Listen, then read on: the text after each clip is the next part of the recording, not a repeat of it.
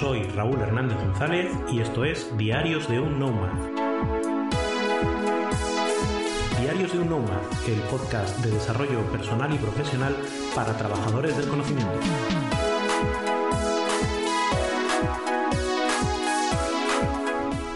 Hola, ¿qué tal? Bienvenido, bienvenida a esta nueva edición del podcast, a esta nueva temporada, casi podríamos decir.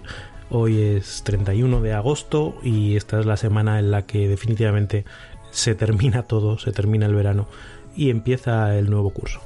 Te confieso que me está costando entrar en rutina, me está costando volver eh, la cabeza del verano y volverla a poner a lo que tiene que estar. Quizás también porque este es un año especialmente extraño un año en el que la rutina parece que no ha tenido mucho mucho espacio. Y el otro día comentaba pues con, con una amiga hablábamos de, de lo distinto que fue enfocar pues todo este tema del coronavirus allá por marzo cuando se nos vino encima por primera vez y con esa sensación de venga pues eh, sprint tengamos abordémoslo lo mejor que sepamos vamos a sacarlo adelante y, poner todo el, objetivo y todas las fuerzas ahí y lo diferente que es abordarlo ahora, cuando empieza un curso y la sensación de fatiga y de que esto va a largo plazo y de que, en fin, tenemos por delante muchos meses extraños otra vez, en fin, ese cansancio como que, como que se acumula. Y de eso quiero hablarte hoy, de, de rutinas y de adaptación. Pero antes te quería comentar una cosa, no sé si lo sabes, desde hace unas semanas, unos meses, vengo publicando con cierta regularidad una newsletter, una lista de correo a la que te puedes suscribir en, mi web, raulhernandezgonzalez.com. Lo que comparto por ahí son pequeñas píldoras de, reflexión, ideas, herramientas, ya sabes, relacionados con, tu crecimiento profesional y, personal. Eh, así que si no estás suscrito, suscrita, pues te invito a que lo hagas. ¿Empezamos? Estaba recordando ahora como hace unos años tuve una etapa profesional en la que durante varios años seguidos estuve trabajando para un mismo cliente y cómo por estas fechas pues empezaban a, a sucederse año tras año las mismas rutinas. Había que preparar los presupuestos y pues eso, ya a finales de agosto, principios de septiembre empezaba la dinámica de presupuestos, de control de gestión, empezaba a sacar unas ideas básicas, luego lo traspasaba a las operaciones para que las operaciones hiciesen su evaluación, para, en fin, había un ciclo, incluido tecnología, en fin, un, rollo que, que era increíble porque llegaba septiembre y decías, vaya, otra vez los presupuestos, otra vez las mismas conversaciones, exactamente igual que el año pasado. Qué pereza de rutina. Y lo pensaba este año porque he llegado a echar de menos esas pequeñas rutinas, ese llegar a septiembre sabiendo qué era lo que tocaba, sabiendo que, venga, pues aunque me dé pereza, pero sé que la, los presupuestos van a ser los reyes de los próximos, de las próximas semanas. Y es diferente eso a llegar y decir, bueno, ¿qué me vendrá encima este septiembre? ¿Qué es lo que nos deparará el futuro? esa incertidumbre que es a veces difícil de gobernar.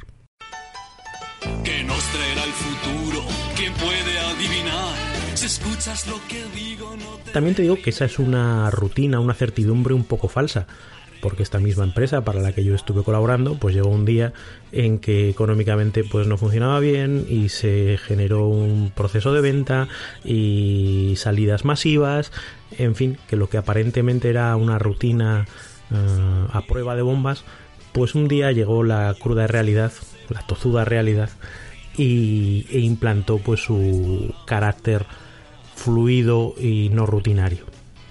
Fíjate que esto lo conectaba con algo que leía esta semana, algo que escribía eh, Javier Recuenco. Javier Recuenco es un, tipo muy interesante, eh, con un discurso pues siempre muy con mucha vuelta, le da muchas vueltas a las cosas y tiene una visión bastante preclara y no siempre bien entendida. Eh, pero bueno, si lo encuentras por ahí en, en redes sociales, eh, suele tener intervenciones muy, muy acertadas. Y él hablaba, o cogía como excusa, la situación de Messi en el Fútbol Club Barcelona.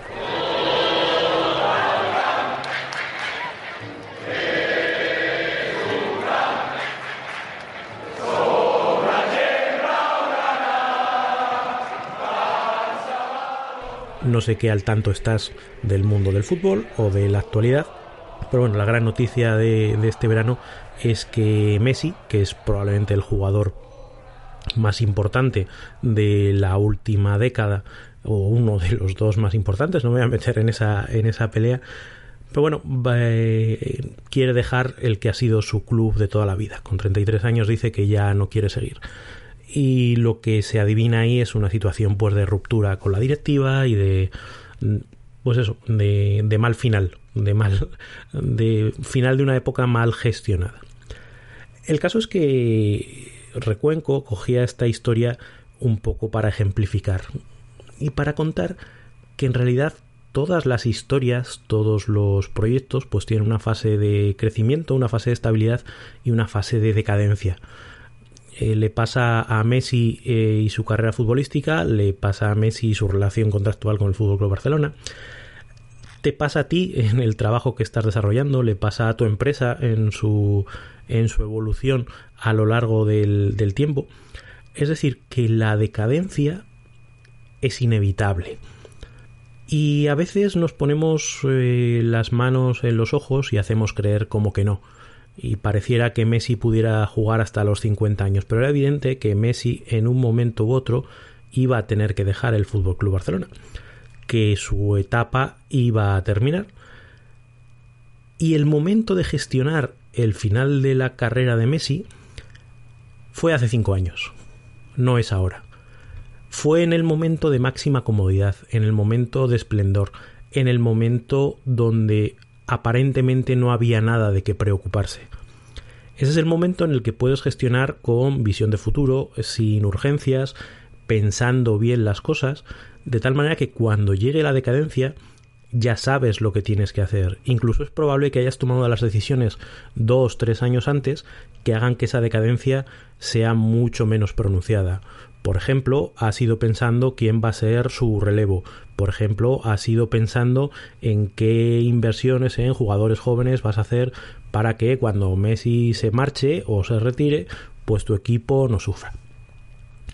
El problema es que tendemos a ser cómodos, tendemos a ser complacientes y cuando las cosas nos van bien, Es muy difícil ponerse en situación. No, venga, pero vamos a, vamos a ponernos en situación de que van mal.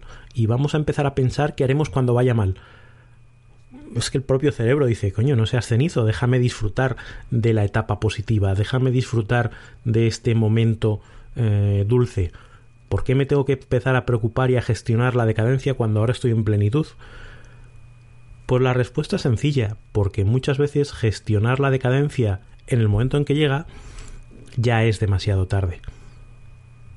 Te obliga a hacerlo deprisa y mal, y corriendo, y tomando malas decisiones, y tomando decisiones para las que no tienes tiempo, y sin margen de maniobra. Esto mismo lo puedes aplicar a tu trabajo, lo puedes aplicar a tus proyectos. Yo no sé cuál es tu situación, quizás ahora estás en una etapa profesional estable, estás en un trabajo en el que estás a gusto, en el que tienes la sensación de que te va bien, ¿Esto va a ser igual dentro de cinco años? Bueno, pues tu mente puede tender a pensar que sí. Eh, ¿Qué pasa si viene una reestructuración?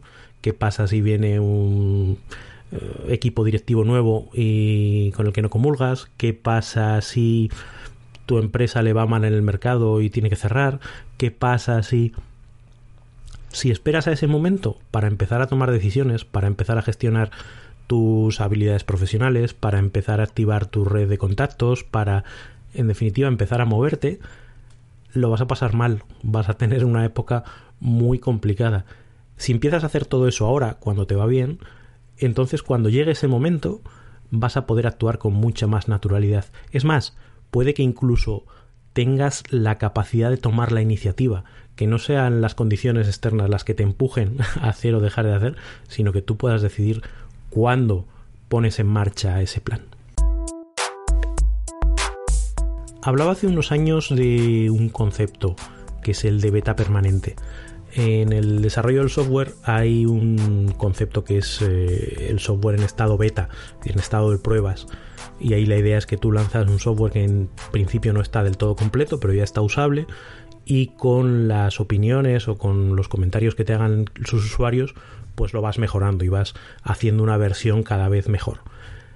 Antiguamente se, se planteaba que eh, el desarrollo del software cumplía esas etapas, ¿no? Eh, primero una versión alfa muy, muy básica, luego una versión beta y luego ya se lanzaba una versión final que es la que iba al público. Frente a eso, lo que ha evolucionado el mundo del software es a pensar que, las herramientas siempre están en beta, que tú siempre estás pensando en cuál va a ser la siguiente mejora que vas a hacer y que aunque un producto esté lanzado al público, siempre es susceptible de ser lanzada una nueva versión, una actualización, un update que haga que mejore.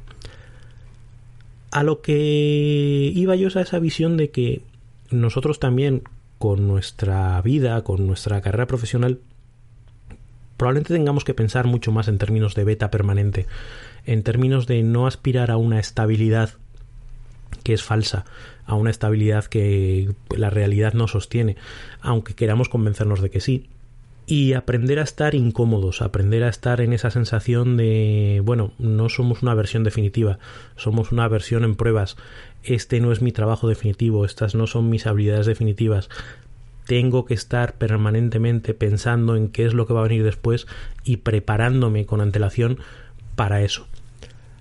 Ahí surge un debate interesante y es pensar hasta qué punto eso es factible o no, hasta qué punto nuestros cerebros eh, están diseñados para vivir en esa ansiedad permanente, ¿no? En, eh, en, esa búsqueda constante de la mejora y de la, y de la evolución, cuando por otro lado los cerebros tienden a la estabilidad, a la permanencia, a la comodidad.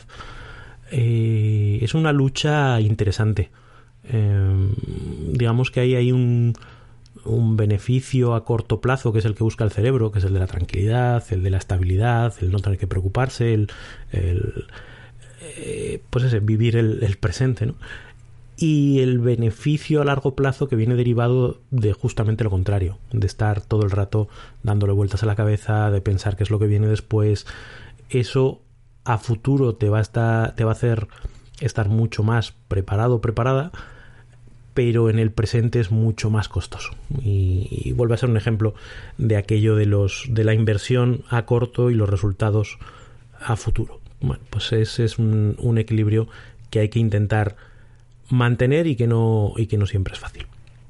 En todo caso, yo te invito a que pienses cómo hacer que tu historia no sea la de Messi, cómo hacer que tu trayectoria profesional no se encuentre de repente en una encrucijada derivada de la decadencia y que puedas haber tomado las decisiones necesarias antes, unos meses, unos años antes, para que no te pille con la guardia baja, para que te pille eh, bien preparado o bien preparada para poder tomar las decisiones necesarias y útiles para tu carrera profesional. Y con esta reflexión te dejo por hoy. Para mí también era importante lanzar este primer episodio, e empezar a buscar un poquito de rutina también en la publicación del podcast y ya sabes que te espero aquí a lo largo de las próximas semanas.